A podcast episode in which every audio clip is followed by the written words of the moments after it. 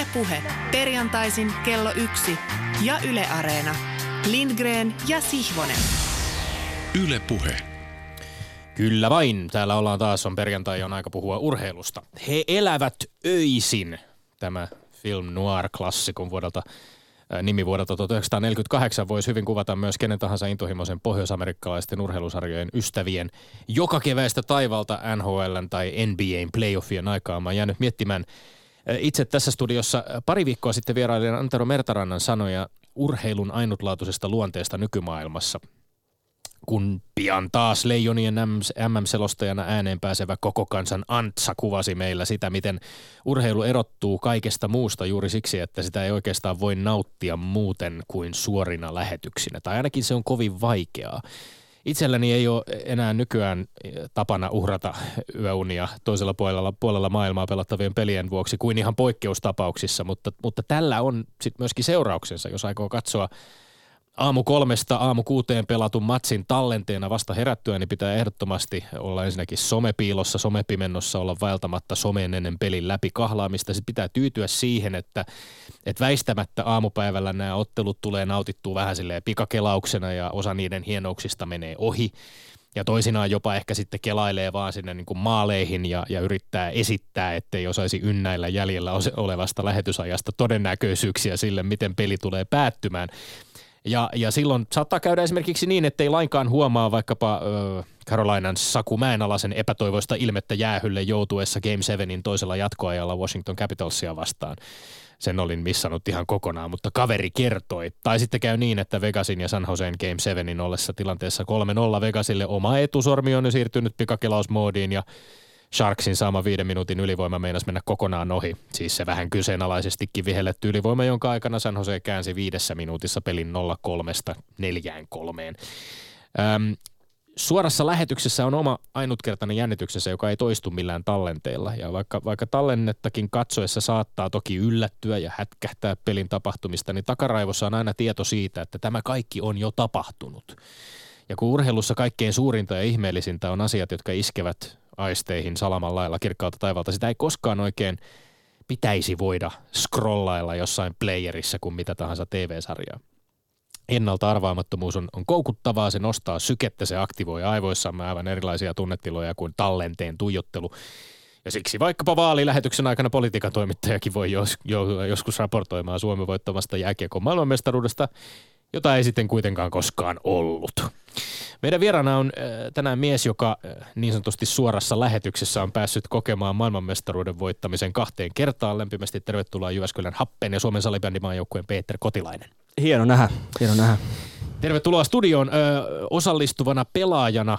Nämä ottelut tietysti kokee aina suorana, mutta, mutta niitä voi toisaalta myöskin katsella tallenteina. Ö, tai oikeastaan ainoastaan tallenteina jälkeenpäin. Suoraan lähetystä sä et pysty seuraamaan, ellei siellä penkillä ole sit piilossa jonkinlainen tota, puhelin. Mutta, mutta miten on, on sulla, tuleeko kuinka paljon tarkasteltu omia pelejä tallenteena jälkeenpäin, muutenkin kuin ehkä osana valmennusta, jossa varmastikin videoita toisinaan kelaillaan? Kyllä mä ainakin noin tota, isot pelit, eli noin M-finaalit on kattonut aina ja tota, sitten en mä kaikkea noita runkosarjan huppapuppa-pelejä jaksa katsoa, että tota, niillä ei ole mulle niin isoa merkitystä, että tota, katon noin finaalit on katsonut kyllä aina jälkikäteen montakin kertaa, kun on, varsinkin kun on selvää maaleja tehnyt, niin pitää ne katsoa läpi. Arvokisaturnauksissa sitten sitä tekee mieli jatkossa kysyä vielä, että miten on tapana sitten, onko yleensä tapana kokoontua joukkueen kesken chiikailemaan sitten ehkä niitä muita merkittäviä otteluita, vastustajien otteluita? Joo, mä en muista miten se eka meni, se meni vähän sumussa, mutta tämän toisen jälkeen niin tota, seuraavana päivänä kun heräiltiin, niin katsottiin jengin kanssa yhdessä ja tuuleteltiin maaleja ja ja tota, katsottiin erätauot tota, kokonaan ja muistaakseni ja, ja tota, niin, haastattelut sun muut ja sitten okay. annettiin paskaa toisille, kun oli puhunut ihan mitä sattuu. Että, tota, niin, se, oli, tota, niin, se on hauskaa aina katsoa joukkueen kanssa kimpassa. Tiukkaa, tiukkaa kriti- itsekritiikki myöskin. Kiitos lämpimästi. Jatketaan puhumista salibändistä ja, ja susta hetken päästä. Tässäkin studiossa on toisinaan tehty pakottavista aikataulusyistä johtuen etukäteen äänitettyjä tallenteita, mutta ne ovat edelleen poikkeus. Me tiedämme myös, että osa kuulijoista hakeutuu radion äärelle nimenomaan tähän suoraan ensilähetykseen perjantaisin kello 13.02 alkaen, kun taas toiset hankkivat omat annoksensa myöhemmin podcast-muodossa tai uusintoina. Miten ja milloin ikinä seurassamme oletkin, tervetuloa mukaan nautiskelemaan urheilupuheesta, sillä me olemme. Lindgren. Ja Sihvonen. Ja me emme ole urheilupuheen salvukukkoja. Oppinen kuulijan kanssa näistä on mukava keskustella. Ei niin, että minä tai tuo sänkykamarikatseinen Tomi Helsinkiläinen puhuu ja kuulija kuuntelee, vaan niin, että jompikumpi meistä täällä puhuu ja kuulija ajattelee. Nyt kuulijoiden tunnollisin siipi voi ottaa niin halutessaan pienen sinikantisen muistivihkonsa esiin. Lyijykynä sinne riville nyt. Hyvä. Viidettä vuotta meillä on jalaksella poisjuurimattomat Lindgren ja Sihvonen ristiriidat. Ehkä tunnetuimpina, kuuluuko politiikka urheiluun, pitääkö jääkiekkoilun niin kutsuttu koodi, vieläpä V eli väkivaltakoodi pelin puhtaana ja onko se ylipäätään tolkullinen ilmiö. Pitääkö urheilun olla tasa-arvoista vai ei? Onko siinä mitään järkeä, että aikuiset ihmiset fanittavat ja sitä mukaan toivovat jonkun voittavan urheilussa enemmän kuin toisten? Onko nuori Suomi-ajattelu melkeinpä ratkaiseva syy suomalaisen huippurheilun ongelmiin? Tuossa viisi ilmeistä perustavaa laatua oleva Lindgren ja Sihvonen ristiriitaa, jotka ovat aitoja, jotka uhkaavat näiden kahden liipaisin herkän väittelijän integriteettiä. Noissa ristiriidoissa niiden toisessa puolessa sijaitsee sekä Lindgrenin että Siivosen urheilukäsityksen tärkeät kulmakivet, jotka ovat heille luonteeltaan jakamattomia, eheitä, koskemattomia ja loukkaamattomia. Niissä on heille läsnä urheilun selkäranka. Asetelma on oppikirjan esimerkki dialektiikasta ja sen kaikkinaista voimasta. Kun yksi väittää yhtä, toinen väittää toista, on kolmannella, tässä tapauksessa kuulijalle, pöytä katettu lyödä teesi ja antiteesi nippuun ja muodostaa siitä synteesi. Vain tällainen vastakkainasettelu takaa, ettei historia pääty. Tähän väliin neuvonantajistani hätähisempi mies Imatralta Jyrki Teekäski muuten huomauttaa, että olen väittelytilanteessa aika kriittisesti 1916 perässä, kun kisoja on tähtelä enää kymmenkunta. Pohjoisen kuru, toinen neuvonantajani Keijo S-vuorostaan olisi jätättänyt koko tilanteen mainitsematta. Kas, siinäkin dialektiikka neuvonantajieni kesken. Kun Twitterissä pääsiäisen seutuna hieman leimahti, siinä taas miehissä vaivasimme taikinan sitä juurta, jonka Rönkä, Kupila ja Johtava alustivat Kulosaaressa merenrannassa keväällä 2004. Suomalainen jääkiekkokeskustelu on 15 vuotta ollut kansainväliset mitat täyttävää ja ylikin. Miksi? No siksi, että toinen leiri vannoo pelikirjan nimeen, toinen taistelutahdon eli Theo Fleurin hengessä pallien voimaan. Mutta mikä on se kärmes, jota nyt ajan piippuun, miettii oppinut kuulija siellä. Aivan. Kun tässä tuonnuttaan saan ajettua Lindgrenin on miltei saavuttamaton väittelyjohdon ylös, oliko minulla viisi voittoa muuten pötköön. Kiitos väittelyjumalten. Aloin saada yhteydenottoja ja hihani tartuttiin etenkin Nuudensöldin kadulla – mutta myös Hakametsässä. Kannattajani olivat huojentuneena tulleet tyköni kiittelemään paitsi terävöitynyttä väittelyotettani, myös huomattavasti parantunutta tuomaritoimintaa täällä studiossa. Hetkinen, otetaan pausa. Opiksihan uhteeksi. Nyt tarkkana. Ymmärrän, että Lindgrenläisen väittelykunnan jäsenet, nuo rakastettavat kanaalijat, kannattavat näissä väittelyissä me omaa guruaan Lindgreniä. Vaan sihvoslaisuuteen Sihvosen kannattaminen ei sovi. Tämä piti olla selvää, että huoneen taulussamme lukee, me sihvoslaiset emme kannata väittelyssä omaa mestariamme Sihvosta. Me annamme tyynesti aina väittelyn näyttää, kumpi voittaa. Väittely näyttää kaiken. Ja väittelyt voitetaan ja väittelyt hävitään omalla väittelyidentiteetillä. On parempi hävitä omalla väittelypelikirjalla kuin voittaa vieraalla. Tästä kaikesta hieman suivantuneena, mutta myös kiihottuneena julistan omille kannattajilleni – jos kannatatte, kannattakaa mieluummin Tomi Lindgreniä. Iloitkaa vilpittömästi hänen voitoistaan ja menestyksestään ja tehkää myös kunnia niille tuomareille, jotka ovat tämän tästä niellaiseet hänen syöttinsä. Seuraavaksi. Mä, mä, mä, mä, luulin, mä luulin jo, että sä olisit siis niinku tavallaan kiistänyt sen, että, että jos voitto tänne tulee, niin se johtuisi huonosta tuomaroinnista. Mutta sitten rivien välissä kuitenkin annoit sille ehkä vähän kuinka tuota nyt tulkita. Nimittäin niin. seuraavaksi on muodossa maineikkaiden karttukylpyjen vuoro. Keppi laulaa kolme kertaa 180 sekuntia. Sen jälkeen hän, Petri Kotilainen, ottaa ohjat kohta kohdalta ja lopulta Lindgren tai Sihvonen voittaa. Murran kuoren täältä näin ja näitä hän piisaa. Yksi. MM-hopeaa voittaneille naisleijonille on suunniteltu yksityisin varoin kansanjuhlia sekä epävirallisia kultamitalleja. Toimittaja Tuuli Määttä kuvaa jatkoaikakomin kolumnissaan suunnitelmia kultajuhlista hyysäämiseksi. Onko ajatus toukokuista torijuhlista naisleijonien hyysäämistä? Kyllä vai ei? Kaksi, Edis Tantli koki tyrmäystappion Teofimo Lobesia vastaan Madison Square Gardenissa. Tatli ja hänen valmentajansa Pekka Mäen mukaan ura jatkuu ja tavoitteena on edelleen maailmanmestaruus. Onko Tatlin ja Mäen puheessa mitään järkeä, kyllä vai ei? Ja kolmas, Tampereen Classic voitti salibändiliikan mestaruuden otteluvoitto 4-1 TPS vastaan. Oliko lajin kannalta hyvä päätös palata yhden ottelun superfinaalista mestaruuden ratkovaan ottelusarjaan? Kyllä vai ei? Ja ollaanko siellä valmiina? Kyllä. Hyvä tietää. Nimittäin täältä näitä alkaa tulla sitten. Ensimmäinen väite. MM-hopeaa voittaneille naisleijonille on suunniteltu yksityisin varoin kansanjuhlia sekä epävirallisia kultamitalleja. Toimittaja Tuuli Määttä kuvaa jatkoaikakomin kolumnissaan suunnitelmia kultajuhlista hyysäämiseksi. Onko ajatus toukokuista torijuhlista naisleijonin hyysäämistä? Kyllä vai ei? Kyllä, Tuuli Määttä osuu täysin oikeaan. Tämä on todellakin hyysäämistä ja tämä on selkeä esimerkki siitä, miten eri tavalla nais- ja miesurheilijoita edelleen kohdellaan. Miesten hopeajoukkueelle ei sata varmasti järjestettäisi lohdutuksena katkerasta tai kiistanalaisesta mestaruusottelun tappiosta lainausmerkeissä kultajuhlia ja vielä varmempaa on, ettei niissä jaettaisi liikemiehen painattamia epävirallisia kultamitaleita. Mutta oikeastaan on aivan sama, mitä mieltä minä tai sinä Petteri tai Tuuli Määttä tästä olemme. Ainoat ihmiset, joiden mielipidettä, mielipidettä asiassa tulisi kuulla, ovat naisleijonat itse. Mä en usko, että he tällaista huomionosoitusta kaipaavat ja maalivahti Nuora Räty sanoi kaiken tarpeellisen näistä kultajuhla suunnitelmista kuultuaan. En halua mitään ihmisten sääliä tai säälipalkintoja, kunnioitan tulosta, se oli tällä kertaa hopeaa, piste. Ei se mitään hyysäämistä ole. Joku halusi ilmaista tuntojaan näin. Annetaan naisille symboliset kultamitalit ja järjestetään kansanjuhla. Naisleijonien saaka oli niin ainutkertainen, että mielestäni on ihan perusteltua järjestää kansanjuhla. Kansa sitten tulee paikalle tai ei. Mä uskon, että tulee.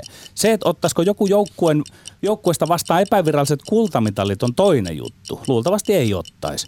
Mutta koko tämä aihe on hieno. Päävalmentaja Muston oli ainakin jonkin aikaa sitten vielä ottamassa vastaan jopa kultamitalit. Ja tämä veskari Noora ei. Tämä on hieno tarina, joka jatkaa ja voimistuu. Se alkaa olla sitä osaa niin suomalaista kansantarustoa. Mitään hyysäämistä tässä ei ole. Liitto taitaa maksaa bonuksia pelaajille ikään kuin olisivat voittaneet kultaa. Tässä kohtaa edes minä en ole niin kyyninen, että olisin arvostelemassa, saanti toppuuttamassa näitä eeppisiä jälkikulkuja, mitä naisleijonen upea mm on saamassa vaiheille. No mielestäni on aika kummallista kyllä, että päävalmentaja Pasi Mustonen to- tosiaan totesi, että Tuumaksen ele, Tuomas Tsiliakos, joka näitä on järjestämässä, on ihan maaginen. Se tukee sitä tunnetta, mitä ainakin minä tulen kantamaan sydämessäni loppuelämäni ajan. Tunnetta siitä, että me voitimme maailmanmestaruuden, vaikka se ei jääkään aikakirja. Hyvänen aika, se on Miten Pasi Mustosen aito voi- tunne. Miten, Miten voi? valmentaja voi sanoa näin? Me Näin voitimme taitava valmentaja voi sanoa, koska hän sanoo, hän on sydämessään Siinä sitä olisi- mieltä. Siinä olisi opit, oppimista Noora Rädyltä, joka sanoi, että tulosta on kunnioitettava ja tuloksena oli hopea. Jonkinlainen torijuhla voisi vielä mennä. Niin kuin mä sanoin. Mutta sitä mä en ymmärrä, että minkä, minkä, takia siis, minkä takia sellaista järjestetään ensinnäkin vasta toukokuussa monta monta viikkoa tämän turnauksen jälkeen.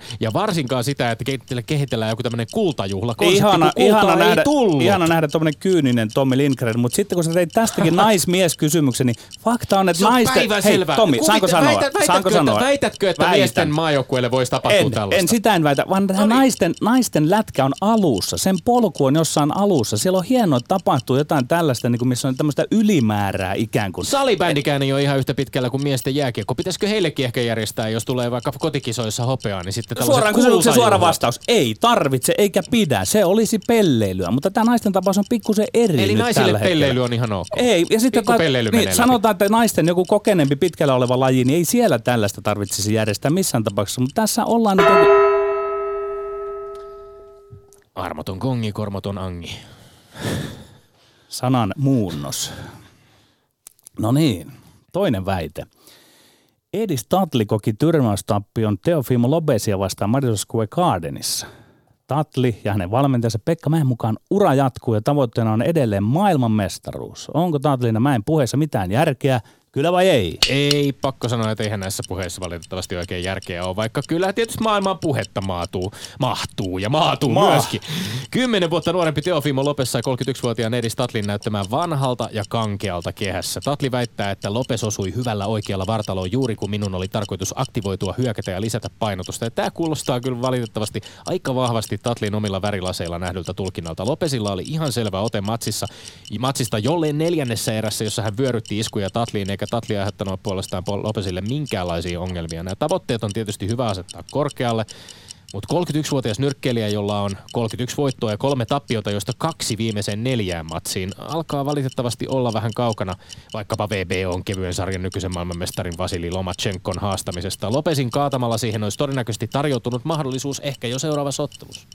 Kyllä, on todellakin järkeä. Kolmesta syystä. Ekaksi, tämä on se ammattinyrkkeilyn vakiintunut tapa ilmaista, mitä, miten aiotaan nyrkkeillä jatkossa, millä tasolla, mistä tavoitteesta. Toiseksi, mä katsoin netistä sen ottelun. Tatlijan mäen todistusottelun suhteellisesta tasaisuudesta, se on totta. Mä en ilmaisema mahdollinen taktinen virhe hänen puolelta lähettää Tatli matsin alkuun passiivisena. Ja Tatlin kuvaus Lopesin yllättävästä, mutta äärimmäisen taitavasta, tyylikkäästä ottelun päättäneestä oikeasta suorasta, ne oli toden vastaavia. Eli pitävä analyysi jätkiltä. Ja kolmanneksi, emme me ulkopuoliset, jotka emme ole ammattilaisnyrkkeilyasiantuntijoita, ole kykeneviä tekemään alkuunkaan sellaista kokonaisarviota, jonka johtopäätös olisi niin ankara, etteikö Tatlin ura voisi jatkua tavoitteena maailmanmestaruus. Sitä mä en sano, että se voisi jatkua, enkä mä sano myöskään, että me oltaisiin välttämättä päteviä tekemään tällaista No, kokonaisarviota. mutta sä juuri kun- tuossa aika tiukasti arvioit sitä, että ei ollut mitään jakoa. Jos me, jos me asiantuntemuksesta puhutaan, niin sä todella katsoit tämän ottelun, niin eikö näyttänytkin siltä, että neljännessä erässä jo Lopes teki ihan mitä tahtoi? Siis äh, Tatlihan oli täysin puolustuskannalla Niin, mutta kun siinä oli tämä taktiikkakin. Sinun Tommi silmä ei erota sitä taktiikkaa. Sinä et ole selvästi kamppailulla itse harrastanut koskaan. Et siinä, oli Se myös, siinä olisi ollut ne tietyt se saumansa, joo, jos hän olisi ja ehkä kuitenkin lähtenyt mieluummin aktiivisemmin Ja kuin se kuulostaa vähän jälkeenpäin selittelyltä, että siellä ollaan neljä erää, vaan päätetty olla vähän passiivisia. Mutta kun kaikkien liittojen VBO, IBF, VBC, VBAn haasta- haastajalistoja ynnäilee, niin siellä on ihan järjettömän monta ukkoa Tatlin edellä näillä eri listoilla. Eli kun Tatli ja Mäki puhuu siitä, että pitää tehdä realistinen ja rehellinen arvio nyrkkeilijän tilanteesta, se on ihan re- riittävä lausunto tähän saumaan. Ei tarvii välttämättä haihatella Si- sinä, sinä nyt unohdat sen, että mikä tähän lajin eetokseen kuuluu. Että totta Uho, kai näitä, totta kai niin, uho eikä se kuuluu, ollut edes se- uho, vaan, se, vaan ilmoittaudutaan siihen. Näillä puheilla jo ilmoittaudutaan sinne, jotka järjestää näitä otteluita. Me olemme edelleen tosissamme. Minä Tähtäämme en- niin korkealle kuin suinkin, mutta sinun pirtaasi tällaiset puheet eivät en, käy. Minä en mitään muuta toivottaisi niin tervetulleeksi kuin sitä, että olisin väärässä tässä ja Tatli seuraavassa parissa ottelussa, jotka todennäköisesti pitäisi tulla aika Mutta pian ja isoja voittoja, et, jos et, tässä hyvä, olisi et hyväksy tätä normaalia Mä puhetta, hyväksyn. mikä... Kongin kumahtamisen. Sen mä hyväksyn. Koska se on pakko hyväksyä. Joo. Ai ai ai, kolmas, Kolmonen. kolmas väite, oikein makupala. Tampereen Classic voitti salibändiliigan mestaruuden otteluvoiton 4-1 TPS vastaan. Oliko lajin kannalta hyvä päätös palata yhden ottelun superfinaalista mestaruuden ratkovaan ottelusarjaan? Kyllä vai ei? Tämä on tietysti vähän hankala kanta puolustaa, mutta väitän silti, että ei ollut hyvä päätös palata useamman ottelun finaalisarjaan. Tai ennemminkin väitän, että oli hätiköity päätös luopua superfinaalista. Urheilullisesti on selvää, että pitkä ottelusarja on oikeudenmukaisempi systeemi. Kaksi, koska parasta joukkuetta on vaikeampi kaataa neljä kertaa kuin kerran, mutta tämä oli toisaalta just se kutkuttava osa superfinaalin jännitystä.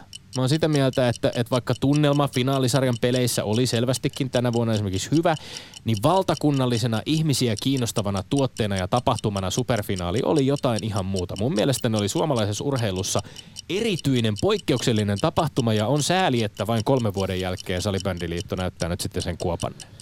Kyllä, se oli lajin kannalta aivan valtava hyvä päätös. Mä oon siitä aidosti iloinen lätkän sisarlajin säpän puolesta, niin iloinen kuin vaan voi olla. Olihan siinä siis näkyvyyspuolensa, ehkä jokin taloudellinen kommervenkki, kun oli se superfinaali. Mutta se ei ollut eikä ollut lajille arvoisa tapa ratkoa mestaruus. Säällistä ja upeaa, kun karavaani kulki nyt Tampereen ja Turun väliä. Istutaan bussiin, aurinko paistaa, ajetaan vihulaisen luolan, luolan pelaamaan.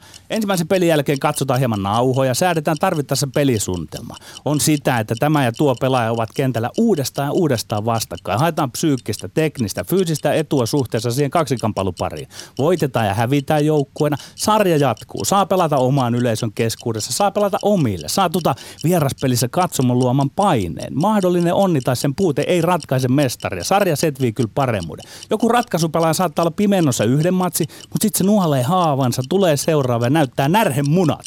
Oli hyvä päätös palauttaa finaalit ottelusarjaksi. Erittäin kaunis ja romantisoitu kuva siitä, mitä playoffit on, mutta kyllähän näitä playoffeissa tapahtuu jo näitä ottelusarjoja aikaisemminkin. Et eikö sitten tällainen tämmöinen finaali, joka kokoaa yhteen, ensinnäkin siis naisten ja miesten finaalit, joka kokoaa ne yhteen paikkaan, josta järjestetään iso tapahtuma, joka keräs vielä siis, vaikka trendi oli vähän laskeva, niin mieti Petteri, 10 000, 9 500, yli 7 000 katsojaa finaalitapahtumaan. Tosi isoja lukuja. Nyt saatiin sitten näitä tuhannen, parin tuhannen suuruisia yleisöjä viidessä pelissä yhteen laskettuna saman verran porukkaa kuin superfinaalissa. Ja sitten sen seurauksena valtakunnallinen huomio paljon vähempää. Hesarissa oli pikkuruinen, pikkuruinen yhden palstan juttu siitä, että Tää- Classic voitti mestaruuden. Tommi, täällä istuu, Eikö se ole täällä istuu joukkuepallopelimiehiä studiossa ja sinä puhut näitä markkinamiesten puheita, varainkerjuumiesten puheita Anteeksi täällä. Petteri, ja... mutta jos sinä puhuisit markkinakeruumiesten puheita, niin sä ehkä ymmärtäisit sen, että itse asiassa taloudelliset seikat varmaankin puoltaa sitä, että palataan näihin ottelusarjoihin, koska esimerkiksi hopealle jääneen, viime vuonna hopealle jääneen happeen eh, toiminnanjohtaja on sanonut, että, että 25 tonnia tuli hopeasta, tulisi ehkä tuplat siitä, jos olisi jäisi hopealle ja pelattaisiin Niin, niin sanotaan semminkin, kun se on näin, niin nyt se näin Pitäisikö mun on. sun- että vielä, kun, se, vielä, vielä, vielä, vielä, kun sinä sulle? myönsit, että tämä on urheilullisesti parempi näin, niin mitä sinulla on Tommi Lindgren tähteellä enää siellä? Se Kat- ainutlaatuinen tapahtuma, joka säädäsi... Ei auta, ei auta. Nyt hengähdämme hetken ja sen jälkeen kuuntelemme, mitä mieltä Peter Kotilainen on päivän tuloksista. Ylepuheessa Lindgren ja Sihvonen. yes. No niin, eli siis mitä, äh, se tuliko siellä tarkentavia kysymyksiä vielä vai, vai tota, onko, onko tehtävänä antaa selvä Ei, tää on, ihan, tää on ihan selvä. Tää on tiukka, mutta on selvä. Okei. Tiukka, no niin. mutta rehellinen. Mahtavaa. Nämä voi käsitellä siis niin kuin nipussa tai sä voit käydä näitä yksittäisiä kysymyksiä Mä lähden tuosta tota kolmosesta niin, niin Joo. Taaksepäin, että tota, Yes. yes. se on tuoreena mielessä ja tuttu laji. Niin lähdetään siitä rakentamaan. Totta, totta. Siinä oli molemmilla ihan hyviä aihioita, aihioita mutta tota, niin monesta asiasta kyllä erikin mieltä. Esimerkiksi tota, niin superfinaali, niin Classic voitti sen kolme kertaa putkeen aivan pystyyn. Ja tota, siinä ei ollut niinku kellään vastustajalla oikein palaakaan. Tai no viimeisessä olisi ollut, jos en olisi loukkaantunut ekassa erässä, mutta tota, niin, niin, niin se on sitten taas, että tota, niin ottelusarjassa, niin, niin kun tulee neljä peliä, niin klassikin pystyy siinä yhden kerran voittaa. Että tota, niin, niin, tämä on silleen vähän, tää on vähän kaksipiippunen juttu, että tota, monesti puhutaan urheilullisuus tota, niin paras seitsemässä sarjassa, mutta tavallaan siinäkin voi virittää ansan, että päästää kaverin 2 johtoon, että nyt tulee hyvä olon tunne ja sitten pääsee sieltä ohi. Kun taas sitten tota, niin mennään tuohon kansainvälisiin peleihin, niin MM-finaalit sun muut, niin pelataan kerrasta poikki, niin tota, tota, totta. Molemmilla oli siinä niinku, oli niinku pointtinsa. Mä en oikein kummankaan puolella tässä, tässä asiassa. Tota, että, ja varsinkin vielä kun Jyväskylässä tota, niin ollaan pelattu noita jäähallipelejä, että on tullut niinku se 4000 katsojaa vähän päällekin sinne. Niin, niin se, että päästä kotikaupungissa pelaamaan jotain tommosta, niin, niin se kyllä niin kuin, se on taas se, mikä niin kuin vetää itsellä siihen, siihen sarjan kannalle kuitenkin. Mutta taas sitten itse on parhaimmilla, niin toisaalta noissa yksittäisissä isoissa peleissä, että se on taas sitten superfinaalin niin kuin herkku, mutta tota, tota, tota, superfinaalissa kolme vuotta kokeiltiin, mutta koko ajan yleisömäärät tippuu, että tota, taas toisaalta niin ei sitten niinku, mun mielestä oli hyvä veto, hyvä veto tietyllä tapaa lähteä sitten muuttaa myös rohkeasti, että ei vaan väkisi, väkisi yritetä, että Ruotsissahan se on joka vuosi klubbeli täynnä, että siellä se toimii, mutta tota, Ruotsissa on myös vähän erilainen urheilukulttuuri, että, että tota, niin molemmilla oli Petterillä ja Tommilla hyviä aihioita, mutta kyllä mä käännyn nyt Petteri, Petteri saa pinnan tästä. Hyvä. Äh, yksi kysymys, mikä tässä on tietysti noussut esiin, on se niin kuin tavallaan Helsinki, Helsinki paikkana, Hels- Helsinki keskeisyys, koska sitten kuitenkin ehkä niin kuin jos ajatellaan salibändiä ja ajatellaan Helsinkiä, ajatellaan pääkaupunkiseutua, niin se ei nyt ole ihan tässä. Niin mennään niin mekin Kluuppeniin pelaamaan sen. Eikö se toi porukka? Niin on se Pääsee tietysti- suomalaiset laivalla sitten katsoa peliä ja hyvä tunnelma. Niin on se tietysti yhtä, yhtä lailla. On, t- mutta tästä, tästä on niin kuin tavallaan vertailukohtia on itse asiassa tehty vaikkapa Superpesiksen suuntaan, jossa on lähdetty tuomaan otteluita Helsinkiin, lähdetty viemään niitä jopa Espanjaan. Sitten on tietysti se ajatus siitä, että tämä superfel- superfinaalitapahtumahan olisi voinut myöskin olla jollain tavalla niin kuin kiertää täältä myöskin muualle. Että mikä, mikään sääntö ei olisi niin kuin välttämättä sanonut, että se pitäisi aina täällä pelata. Kyllä. Mutta mm, en tiedä sitten, että ehkä sä, sä oot nyt kokenut sen tapahtuman itse, itse paikan päällä olleena ja seurannut, mm. seurannut tota niin, niin, Kyllä, Se kyllä. tuntuu vähän siltä, että on niinku sullakin ne näkemykset menee pikkasen niinku kiikun kaakun sen. Mä periaatteessa voitin itse 2-0 sen finaalin, kun mä, tota, me johdettiin 2-0, kun mä loukkaannuin. Että tietyllä tapaa se, sekin, sekin puoltaa mua, että tota, mä oon periaatteessa voittanut sen. Mutta joukkuepeli kun tää on, niin, tota, niin joukkueena mennään kuitenkin.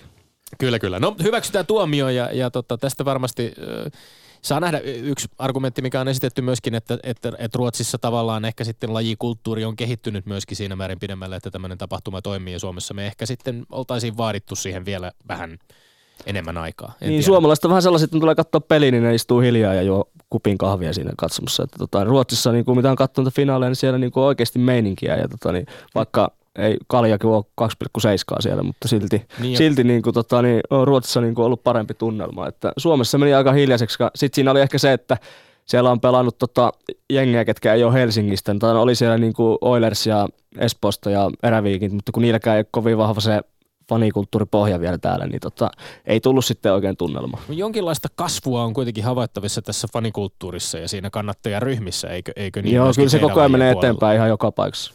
Et ehkä sitten jonain päivänä päästään siihen, kuulin, kuulin tuossa, taisi olla Kallo-podcastissa vai missä nyt olikaan, jos, jossa tota, kerrottiin muun muassa, että, että siellä menee, Ruotsissa mennä, matkataan, niin kuin, saattaa olla junallinen porukkaa ja kannattajia, jotka, jotka matkustaa sitten siellä. Joo, siellä huomenna finaaliin. itse asiassa pelataan se Ruotsin superfinaali, niin tota, siellä on molemmilla, molemmissa päädyissä mun mielestä, niin kuin, olisiko molemmilla joku 500 vai 1000 kannattajaa siellä, että sitten ne huutelee toisille ja siellä on niin kuin, vähän niin kuin mitä nähtiin nyt tänä Mm. vuonna klassikin ja tepsi välillä.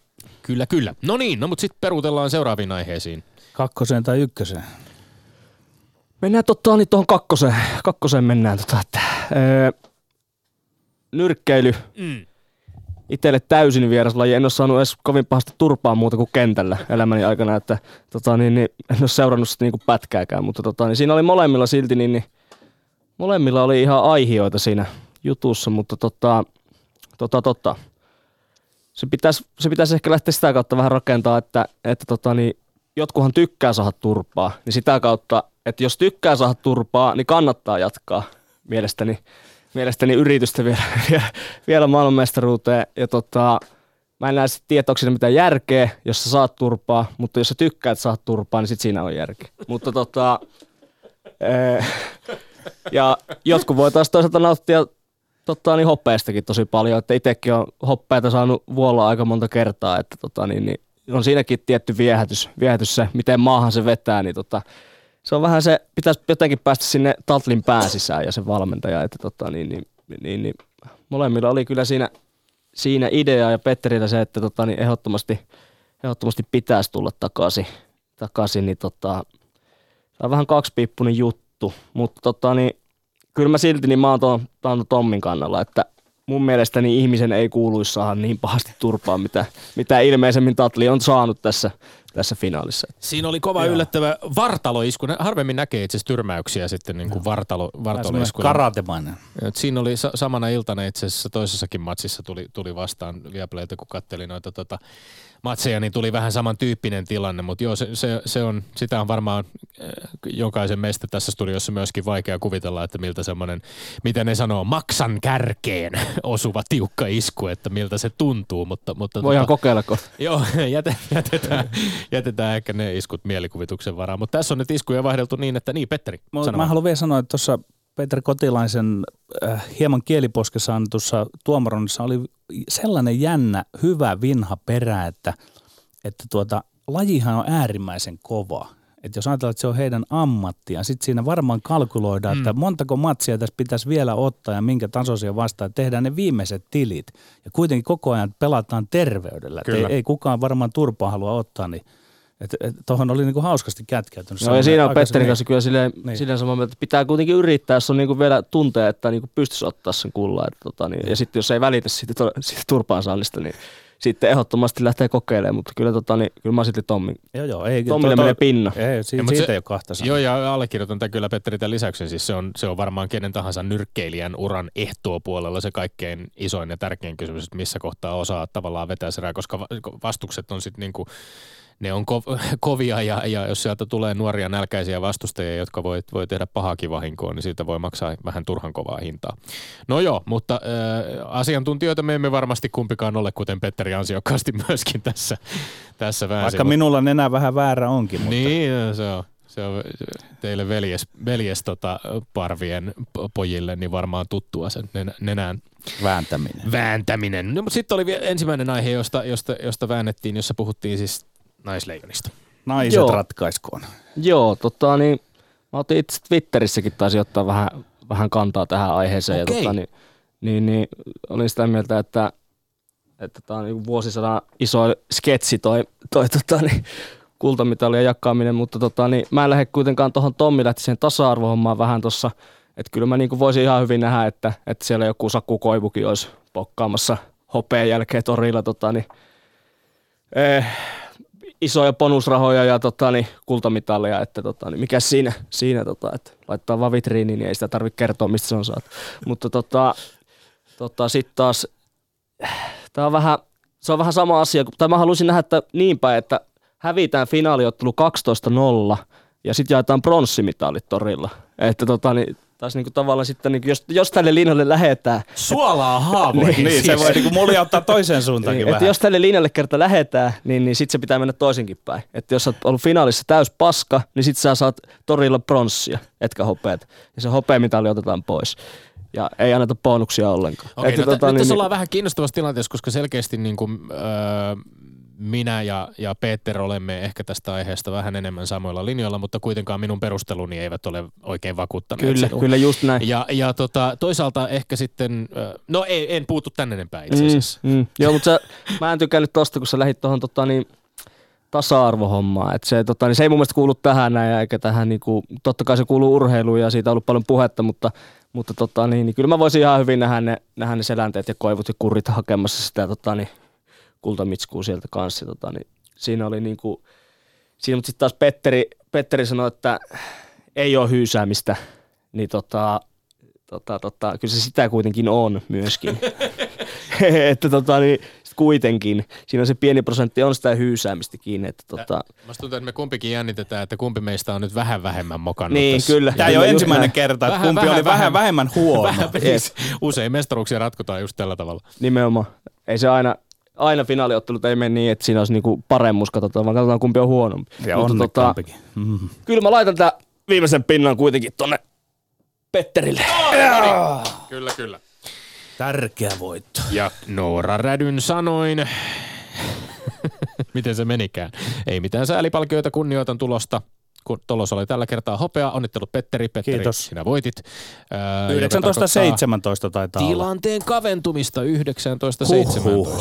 Tiukkaa on, tiukkaa on ja tiukkana varmasti jatkuu ensi viikollakin. Kiitos ansiokkaasta tuomaroinnista, Peter Kotilainen. Kiitos, kiitos. Ylepuheessa Lindgren ja Sihvonen.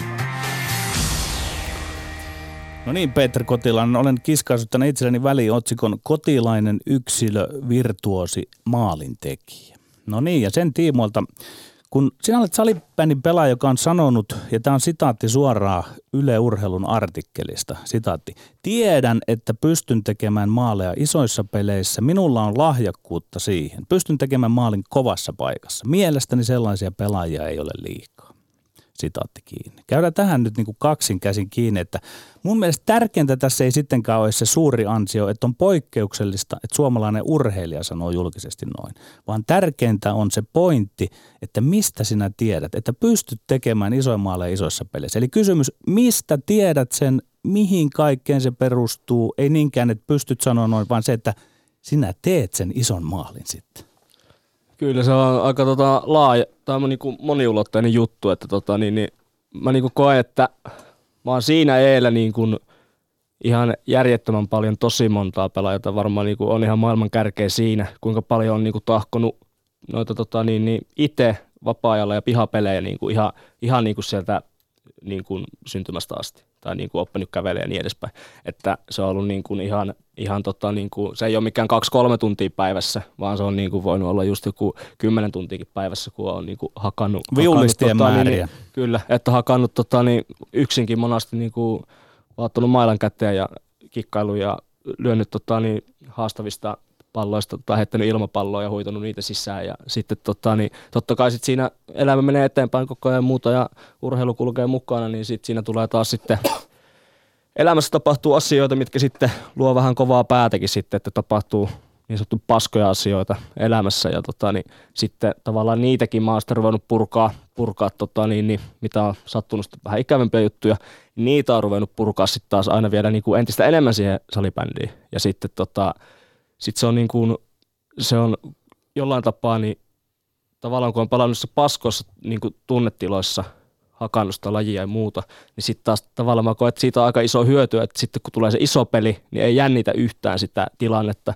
vaan tuntuu kuin olisi niin kuin siinä takapihalla, missä olet niin kuin pelannut silloin viisivuotiaana. Että tulee niin kuin, sä pääset siihen tilaan, että sä, niin kuin, sä unohat sen yleisö, mikä nytkin oli vaikka 16 000. Sä unohat sen, sä unohat periaatteessa kaikki. Sä pystyt keskittyä pelkästään niihin kymmeniin tuhansiin tunteihin, mitä sä oot reenannut, sä pystyt niihin keskittyä siinä niihin sun omiin vahvuusalueisiin, mitä sä oot niinku harjoitellut niinku ihan läpi elämän, niin sitten taas niinku, se on se juttu mun mielestä, mulla ainakin. Mutta se on selkeästi ollut myöskin semmoinen äh, eskapismin semmoisen niin pakenemisen mahdollisuus, joka, jonka, jonka tämä laji on sulle tarjonnut, kun puhuit siitä, että niin kuin jotenkin äh, myös niissä tosi ikävissä tunnetiloissa on päässyt sitten niin kuin jotenkin sen pelaamisen pariin tai jotenkin hakemaan sieltä sitä niin kuin Joo, kyllä. Mä muistan niin se, että toni esim. isä kuoli yhdeksänvuotiaana ja sit se oli niin kuin kova paikka tietysti ja näin. Niin sitten sen jälkeen, kun vaikka jatkui niin kuin tietysti kouluhommia normaalisti ja näin, niin sitten kun jotenkin koulupäivän aikanakin alkoi tulla jo niin kuin semmoinen, niin kuin,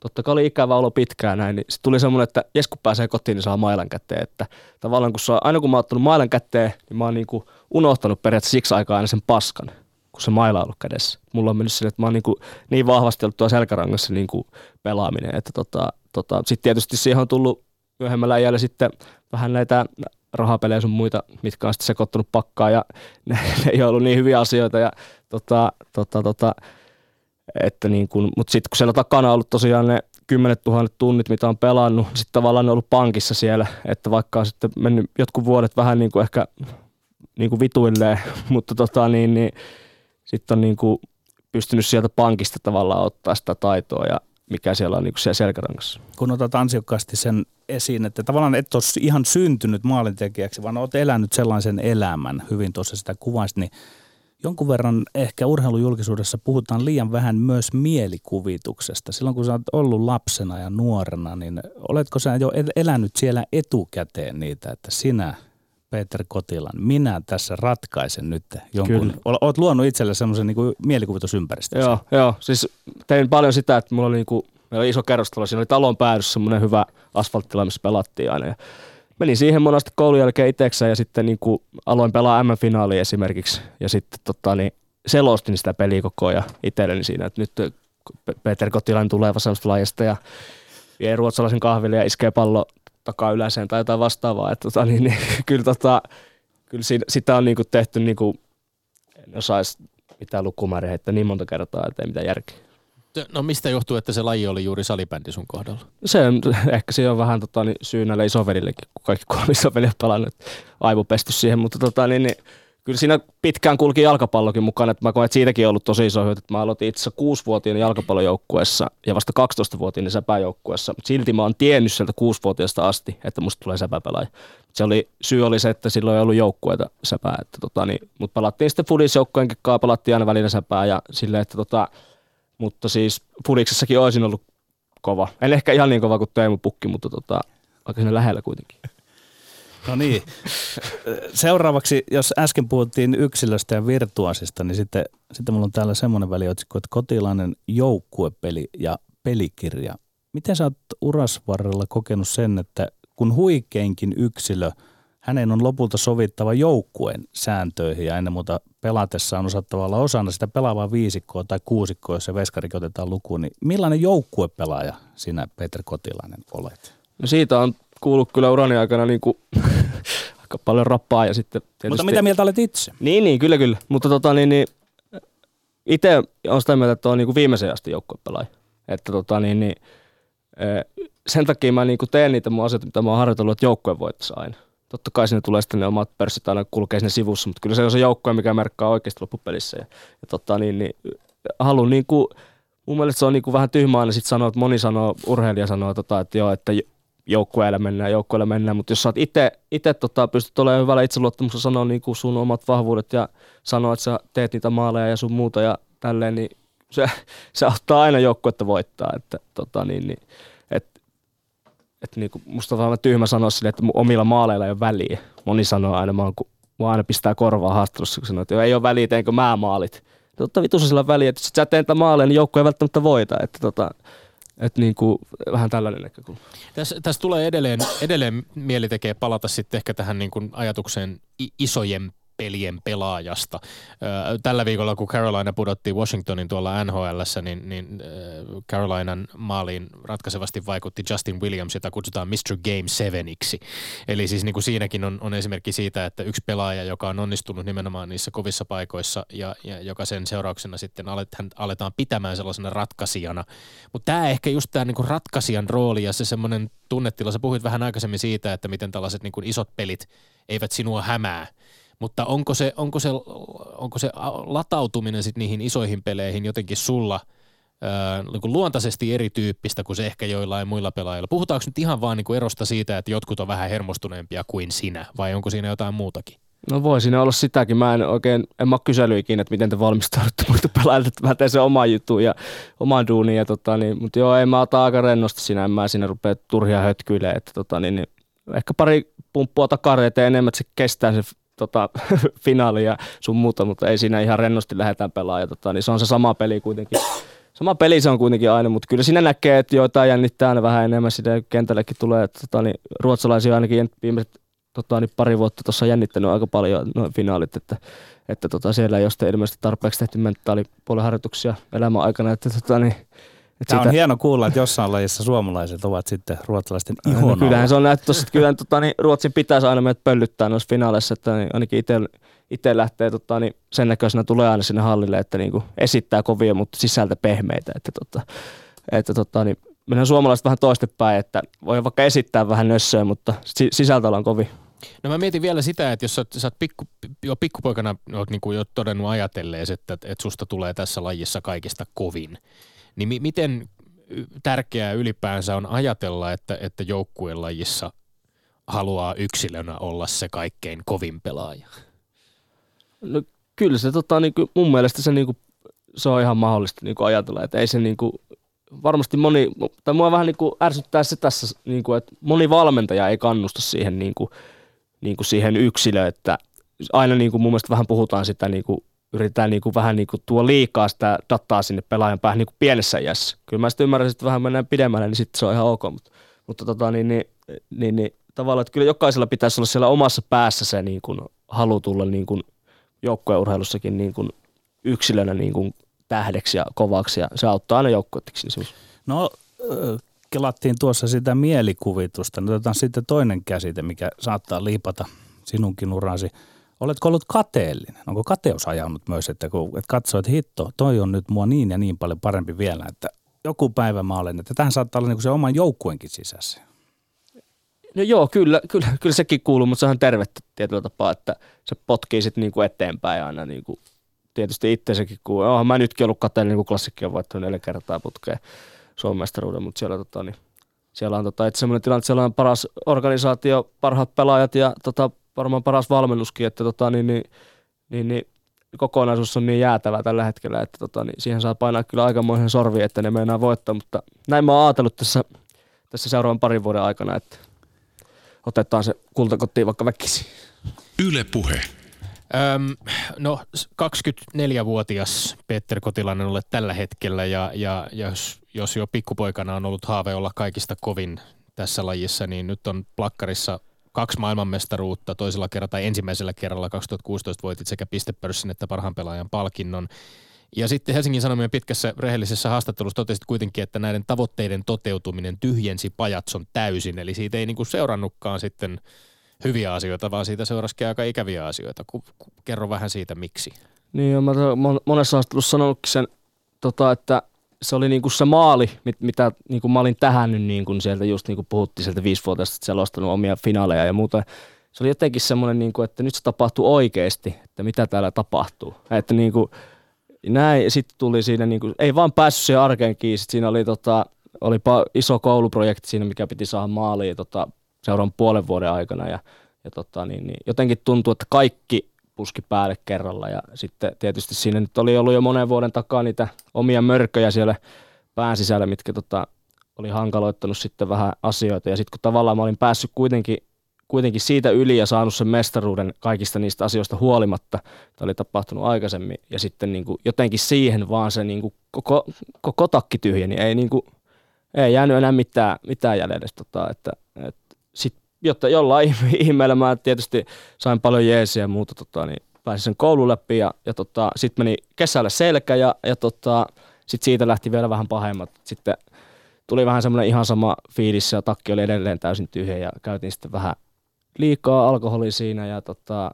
tota, sitten peliongelma on ollut tuossa tosiaan sieltä ihan kahdeksanvuotiaasta asti, niin, niin, niin sitten se oli sitten yksi, mikä siinä niin kuin painoi. Ja sitten, sitten tota, niin se oli itse niin kuin, se oli hel, kuin hemmetin tärkeä siinä mielessä, että sen jälkeen kuin mä vasta tajusin sen, sen niin kuin 2017 sen ihan paskan syksyn jälkeen, mitä oli, niin, kuin, niin mä kävin niin kuin oikeasti pohjalla. Niin sen jälkeen mä tajusin sen, että, niin kuin, että nyt niin kuin, joko mä menen entistä syvemmälle tai sitten täältä pitää vaan alkaa väkisin kinkeämään takaisin, takaisin entistä kovemmaksi pelaajaksi. Oliko siitä, niin kuin, oliko osa sitä myöskin sitten tietoinen päätös puhua avoimesti julkisuudessa näistä synkemmistä puolista, päihteiden ongelmakäytöstä, pahasta peliriippuvuudesta, joihin olet hakenut, kertonut myöskin hakeneensa ammattiapua, että mi- miten harkittu päätös se oli tuoda niitä julkisuuteen, koska aktiiviurheilijat sitä aika harvoin tekee. Niin, kyllä se oli silleen, että mä koin, että ensinnäkin se auttaa mua, mua itse, että mä oon niitä niin monta vuotta hautunut jo tuolla pään sisällä, että tota, niin mä, sit mä ajattelin, että voi tulla jossain kuitenkin joku kaivaa niin joskus esiin tai jotain vastaavaa. Vastaavasta. Mä vaan ajattelin, että se on niin kuin mulle itselle paras. paras ja sitten tietysti se on myös niin kuin, mun mielestä näissä asioissa niin aina, aina tota on myös semmoinen puoli, että tota, niin joku muukin voi sitten rohkaistua, rohkaistua sille ja sitten rohkaistuu. Ja tota, niin, niin, sit loppupelissä, niin mitä siinä häviää, että elämässä on rehellinen ja sanoo tota, asiat rehellisesti. Mun mielestä se on niin kuin, mun mielestä on turha häve, häpe, niin kuin hävetä mitään, että tota, sanoo, sanoo, sanoo, asiat niin kuin ne on ja tota, tota, niin, niin, kyllä silloin yleensä tulee myös niin kuin sitten paljon possia ja saakaa niin kuin tsemppejä ja muita. Että, tota, niin, niin, silleen mä oon ainakin huomannut, että tosi vähän on tullut mitään negatiivista tästä. No jos ajatellaan niin, niin kuin kerroit tuossa, että urheilussa kaikkien tavoitteiden ja unelmien täyttyminen oli sitten se, joka ehkä niin kuin sysäsi sinut sinne alamäkeen, niin onko kuitenkin niin, että sitten kun sieltä lähdetään siellä elämän puolella nousemaan, niin itse asiassa siellä pätee aika lailla samat lainalaisuudet kuin urheilussa, että – hieman suunnanmuutosta, uudenlaisia toistoja sisään ja niiden tekemistä vai mikä oli sitten, onko se sukulaisuus suhteessa sille, että, että myös siitä urheilu antaa niitä eväitä, millä lailla sitten voi lähteä tuommoista notkosta ylöspäin? No kyllä se on just niin, että tota, niin, kyllä se arkikin on kuitenkin aika toistoa, että ensinnäkin niin kuin näin, näin mä sen nykyään ajattelen, että tuo arki pitää saada tota, nyt toimimaan silleen, että, että se on hyvää, että, että tota, jos se arki on paskaa, niin ei se pelikään toimi ja sitten niin kuin, tavallaan, että siellä niitä arkitoistoja, että se arki on niin kuin toistuvaa, toistuvasti hyvää ja sitten tota, tota, tota, niin. Millaista on sun arkesi sitten salibändipelaajana? Sä oot, oot tehnyt päiväkotihommia pelaamisen ohella. Nyt ilmeisesti tilanne on se, että sä pystyt, pystyt jatkossa pelaamaan ihan, ihan niin sanotusti täyspäiväisesti. Joo, no, elokuusta lähtien mä oon täyspäiväinen oikeastaan sit niin kuin pelaaja, että, että tota, niin, niin ensimmäistä kertaa, että tähän asti on duunia tosiaan painanut päiväkodissa ja tota, niin varmaan ehkä kesälläkin teen tässä jonkun verran, verran niitä vielä. Ja tota, mutta kyllä se on tarkoitus niin yrittää nyt repiä tuohon kotikisoihin 2020, niin sellainen Petteri, että ei nähdä pelkästään kahta maalia finaalissa. No tota, vähän tähän kaikkeen tämmöiseen liittyen, että kuinka usein olet sekä urheilun, että nyt voi sanoa, että voidaan varmaan liittää tämä tuohon elämänkin puolelle, törmännyt siihen sellaisen spekulaation, että jos kotilainen eläisit niin ja niin, ja jos sen sijaan treenaisit niin ja niin, olisit paljon parempi pelaaja tai ihminen, mutta olisiko se sitten enää Peter Kotilainen? Niin joo, totakin on miettinyt, ja toi, toi, toi on tosi hyvä pointti, että tota, niin, niin, niin, niin sitten voisi kysyä mun mielestä niiltä, keillä se arki on ollut täydellistä, että olisit sä ollut parempi pelaaja, jos olisit vähän käynyt tuolla pohjalla. että tota, niin, niin, mun mielestä se on kaksipiippunen homma, että, tota, että varmasti olisin voinut olla, mistä sitä tietää? Elämä menee miten se menee. Mä en ainakaan jaksa jäädä jossittelemaan, istua sitten nelikymppisenä jossain pupissa ja kertoo jollekin Jarkolle siinä vieressä, että, tota, niin, että musta olisi tullut hyvä pelaaja, kun mun arki olisi ollut kunnossa. Että elämä menee miten se menee ja totta kai sitä pyritään saada niin kuin urheilullisempaan suuntaan koko ajan. Että, tota, niin, ja kyllä mä luulen, että mun parhaat pelivuodet on vielä edessä sitten, kun mun arki on parempaa. Tässä viittasit jo itsekin vähän siihen, että, että tietyllä tapaa ehkä siitä peliongelmasta, peliongelmista myöskin, niin siinä on ollut kyse jollain tavalla ehkä samanlaisista tunnetiloista kuitenkin, mitä urheilun puolellakin saavuttaa. Tuli mieleen itse asiassa näin äh, Toronto Maple Leafsin päävalmentaja Brendan Shanahan totesi medialle ennen heidän Game 7 Boston Bruinsia vastaan, että et, et nämä on sellaisia tunnetiloja, tällaiset ottelut niin kuin pelaajille, että, että mikään ei vedä vertoja niille ja, ja että sen takia entiset pelaajat epätoivoisesti tavoittelevat niitä kiksejä sitten niin kuin muista jutuista uransa jälkeen. Miten, jos, jos ajattelee nyt sitä, miten sä oot kuvannut tässä, että kuinka pienestä pitäen sä oot tavallaan niin kuin omistautunut täysin salibändille. Mm. Ajattelet, ajatteletko ollenkaan sitten, että mitä sitten sen jälkeen, kun jossain vaiheessa pelaajaura päättyy? Joo, kyllä sitä nyt, nyt on tullut ajateltua tosi paljonkin ja tota, niin, niin, tota, on puhunutkin muutamia semmoisen bisnespuolen tyyppien kanssa tota, niin siitä tästä aiheesta ja, ja tota, niin, niin sitten tuo koulutuskin käytiin tietysti sitä varten, että, että sitten sieltä myös töihinkin pääsee ja lasten parissa touhuu ja näin, että tota, niin, niin, kyllä sitä, sitä on tullut paljon tota, niin, mietittyä. Että. Mutta luuletko, että voi löytyä vastaavan tyyppisiä kiksejä kuin mitä No ei varmasti, löy, ei varmasti löy ikinä samoja kiksejä. Että pitää varmaan hypätä sitten kerran viikossa ja kulaskuvarohyppyä, että saa niitä kiksejä, mutta, mutta just niin kuin, niin kuin sanoit, niin, tota, niin se rahapelaaminen, niin siitä on just saanut siellä kotona, kun oot maannut ja ajatellut sille, että niin pelejä tulossa vähän aikaan tai muuta. Se on, niin kuin, sä saat siitä sitä ihan samaa, samaa niin kuin, tavallaan niin kuin kehon sitä tunnetta, kun sä saat, teet sen maalin siellä iso yleisö edes tai muuta, kun sä pelaat niitä rahapelejä, slotteja ja muuta. Että, tota, niin, niin, kyllä se on ollut sitä, niin kuin, sanotaanko, että se on niin kuin todellisuuden, niin kuin, sä menet todellisuutta karkuun periaatteessa. Että sä et halua olla siinä todellisuudessa, vaan sä pelikentällä sä pääset tavallaan toiseen todellisuuteen ja sitten rahapelissä toiseen. Että se on, niin kuin, se on sellaista. Sinä alat olla jo suhteellisen kokenut salibändi-ihminen, toki kun olet sieltä jo ihan pikkulapsesta asti ollut mukana, mutta pohditaan sitä kautta, että jos sinä olisit tietynlainen diktaattori, sulla olisi valtaa enemmän, Peter Kotilainen. Onko jotain, mitä sä jonkunlaisella mahtikäskyllä muuttaisit suomalaisessa salibändissä? Kyllä mulla on aika paljon ostassa ideoita, mutta kyllä mä, niinku, kyllä mä tota, niinku, tota liikaa kehittäisin, niinku, tota, tuleeko liitosta rapaa, mutta kyllä mä tota, niinku, liikaa yrittäisin erittää niinku, tosta, vähän tuosta tota, niin, liiton touhusta, että niinku, vähän Ruotsihan on nyt väännön tuolla, tuolla tota, en tiedä onko ne missä vaiheessa menossa siitä, että eriytyykö se liitosta se liika. Ilmeisemmin on ehkä kuullut vähän huolta, ei, mutta tota, katsotaan miten ne käy, mutta, mutta silleen vähän, että tuosta niin kuin, kyllä tuosta liikasta pitäisi saada vielä mielenkiintoisempia. Sieltä pitäisi saada pelaajia tuotua paremmin esille, niiden tarinoita ja tota, niin, niin sitä kautta yleisö löytää. Et se on sitten vähän tuommoista mun mielestä junnaa vähän paikalla, että jos mä olisin niin nyt, niin kyllä mä, kyllä mä lähtisin tota liikaa kehittämään niin kuin rajusti vielä niin kuin siihen suuntaan, että pelaaja saa oikeasti näkyviin. Totta kai siinä on vastuu seuroilla ja siinä on niin kuin kaikilla vastuu, mutta kyllä se, niin kuin, kyllä se jotain niin kuin tarvisi jotain vähän isompaa niin kuin oikeasti muutosta, eikä sitä, että vähän, aina vähän puhutaan. Niin sä oot pelannut koko, koko liigaurasi yhtä kautta lukuun ottamatta kasvattajaseurassasi happeessa Jyväskylässä kaudessa 2013-2014 siirryit Tampereelle klassikkiin 1 plus 1 vuotisella sopimuksella, mutta palasit yhden kauden jälkeen Jyväskylään. Oot puhunut myöskin haaveista pelata ehkä Ruotsissa tai Sveitsissä ulkomailla ammattilaisena. Miten näet tällä hetkellä oman tilanteesi tai sitoutumisesi Jyväskylään ja suomalaiseen salibändiin? No Jyväskylä tulee olemaan aina tota, se mun kotikaupunki ja sinne mu, mä kuitenkin palaan aina, mutta tota, niin, mä näen ehkä tässä vaiheessa, mulla on että semmoinen ajatus, että voi olla, että Ruotsi jää te, niin kuin väliin, että tota, niin, ei mulla sinne hirveitä hinkua. Että mä koen, että suomalainen salibändi tota, niin itse menee tällä hetkellä aika paljon eilen, vaikka niin kuin, Onko sieltä ollut hinkua saada Petter Kotilainen? Ruotsista? Niin. On, on sieltä tuli, oli, olihan silloin, mulla oli vuosi sitten lähellä tosi lähellä se soppari, mutta sehän meni ihan sekoiluksi loppuvaiheessa, että tota, niin ruotsalaista pääsi vänkäämään siellä, mutta tota, niin, niin, kyllä mä niin näkisin, että Sveitsi voisi olla ihan tota, niin, semmoinen hieno kokemus vielä kokea, mutta se Ruotsin pitkät pussimatkat niin ei paljon kiinnosta, kun se pelikin on vähän tylsää mun mielestä siellä. Niin, yksi, viisi, kertaa, viisi kertaa maailman parhaaksi pelaajaksi valittu Mika Kohonen palas, palas happeeseen kasvatteeseensa täksi kaudeksi ja hänellä on takanaan pitkä ammattilaisura Ruotsissa varmaan saanut myöskin hänen kokemuksistaan jo tässä vuosien varrella muutenkin, niin, niin vähän myöskin tai muilta pelaajilta, jotka siellä on pelannut. On ja on se Ruotsi ollut paras liiga. Kyllä mä sitä, sitä mutta se polkee aika paikallaan mun mielestä pelitavallisesti. Se on aika hidasta peliä mun mielestä siellä ja se on semmoista vähän, vähän vanhaa säpää, mitä ne pelaa siellä, että Suomessa on paljon nopeampaa ja vauhikkaampaa peliä, että, että tota, niin, niin niin, kyllä mä Ruotsin sarjaa niin kuin takavuosilta arvostan paljon enemmän kuin Sepää, mutta nykyään mä arvostan Suomen liikaa enemmän.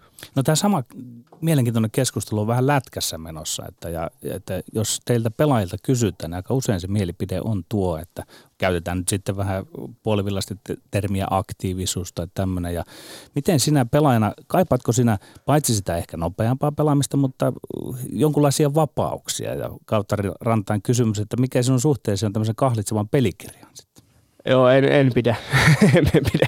En pidä Selitä.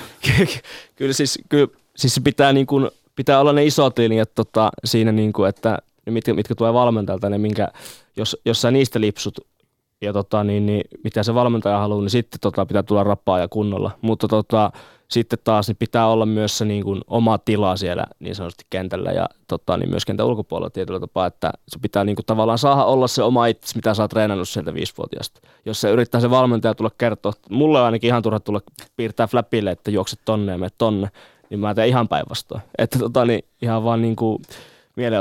Onko, sali, no onko salibändi pallopelinä sellainen, että se tavallaan tukee enemmän sellaista taiteilijuutta tietyllä tapaa tai sellaista niin kuin yksi, ehkä, ehkä jollain lailla vähän yksilökeskeisempi joukkue pallopelilaji kuitenkin, jos verrataan sitä vaikka lätkään tai futikseen. No kyllä mä näen, että se on jo vähän, että tota, niin, niin, kyllä mä, tota, no, mä en lätkästä nyt ihan noista taksista hommista ja muista hirveästi tota, tiedä, mutta tota, niin, kyllä, kyllä niin kuin salibändissä, niin kuin, kyllä se siihen toki menee koko ajan siihen suuntaan, että se viisikon pitää toimia maksimaalisen hyvin yhdessä, mutta taas sitten niin se ei mun mielestä poista sitä, että se viisikon pitää vaan keksiä ne, miten ne vahvuudet pääsee sitten kaikilla pelaajilla esiin sieltä. Että, että tota, niin, niin, kyllä mä näen, että siinä aika, aika hyvin niin pystyy käyttämään se kaikkien vahvuuksia niin kuin mitä ajattelit siinä jossain kohtaa, kun salibändin suhteen puhuttiin tämmöistä olympiakelpoisuusprojektista ja sen siitä osasta, että pelaaja saisi enää nimetä pöytäkirjan 15 ja erät supistus 15 minuuttisiksi ja niin edelleen, niin mikä kanta sulla tähän on? No se nyt on taas että ihan läpyskä, että laji on kuitenkin sen verran nuori vielä, että se nyt on niin 30 V vai mitä se on. Ja tota, niin, niin, sitten lähdetään niin pelleilemään, niin se on mun mielestä niin väärä tapa lähestyä. Että tämäkin on nyt tämmöinen, että on ilmeisesti tullut käsky, että se pitää tota se kolme kertaa 15 kokeilla jossain vaiheessa. Nyt se kokeillaan ensi kaudella Suomen kapissa sitten, sitten, minkä arvostus on muutenkin polkenut vähän paikallaan tuossa ja ei ole hirveästi tullut tuulta alle, että kokeillaan sitten siellä, mutta toivottavasti se jää vuoden mittaiseksi kokeiluksi, mun mielestä täysin naurettava. Meidän kannattaa kokeilla varmaan tässä kohtaa lopettamista, koska aikakin alkaa loppua. Lämmin kiitos vierailusta Peter Kotilainen ja onnea ja menestystä jatkoon. Oli kiva kävästä. Kiitoksia. Ja sitten Tomi Lindgrenin mainekaat urheiluterveiset. Lähetetään ne tällä kertaa tuohon äh, ihan piakkoin paikalle saapuvalle triathlonistille Kaisa Salille, joka, joka saanee terkut tässä studiossa heti kello 15 jälkeen, kun saapuu urheiluperjantain vieraaksi meidänkin vieraanamme. Silloin vielä Kaisa Lehtonen nimellä vuonna 2016 käynyt Sali kertoo tulevasta kisakesästään, jossa tähtäin on taas kerran Havajilla, kuinkas muuten. Me olemme Lindgren Sihvonen, pysykää hän tyylikkäin. Kansikops kuulemiin.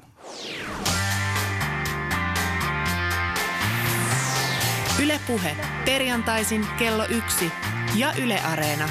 Lindgren ja Sihvonen.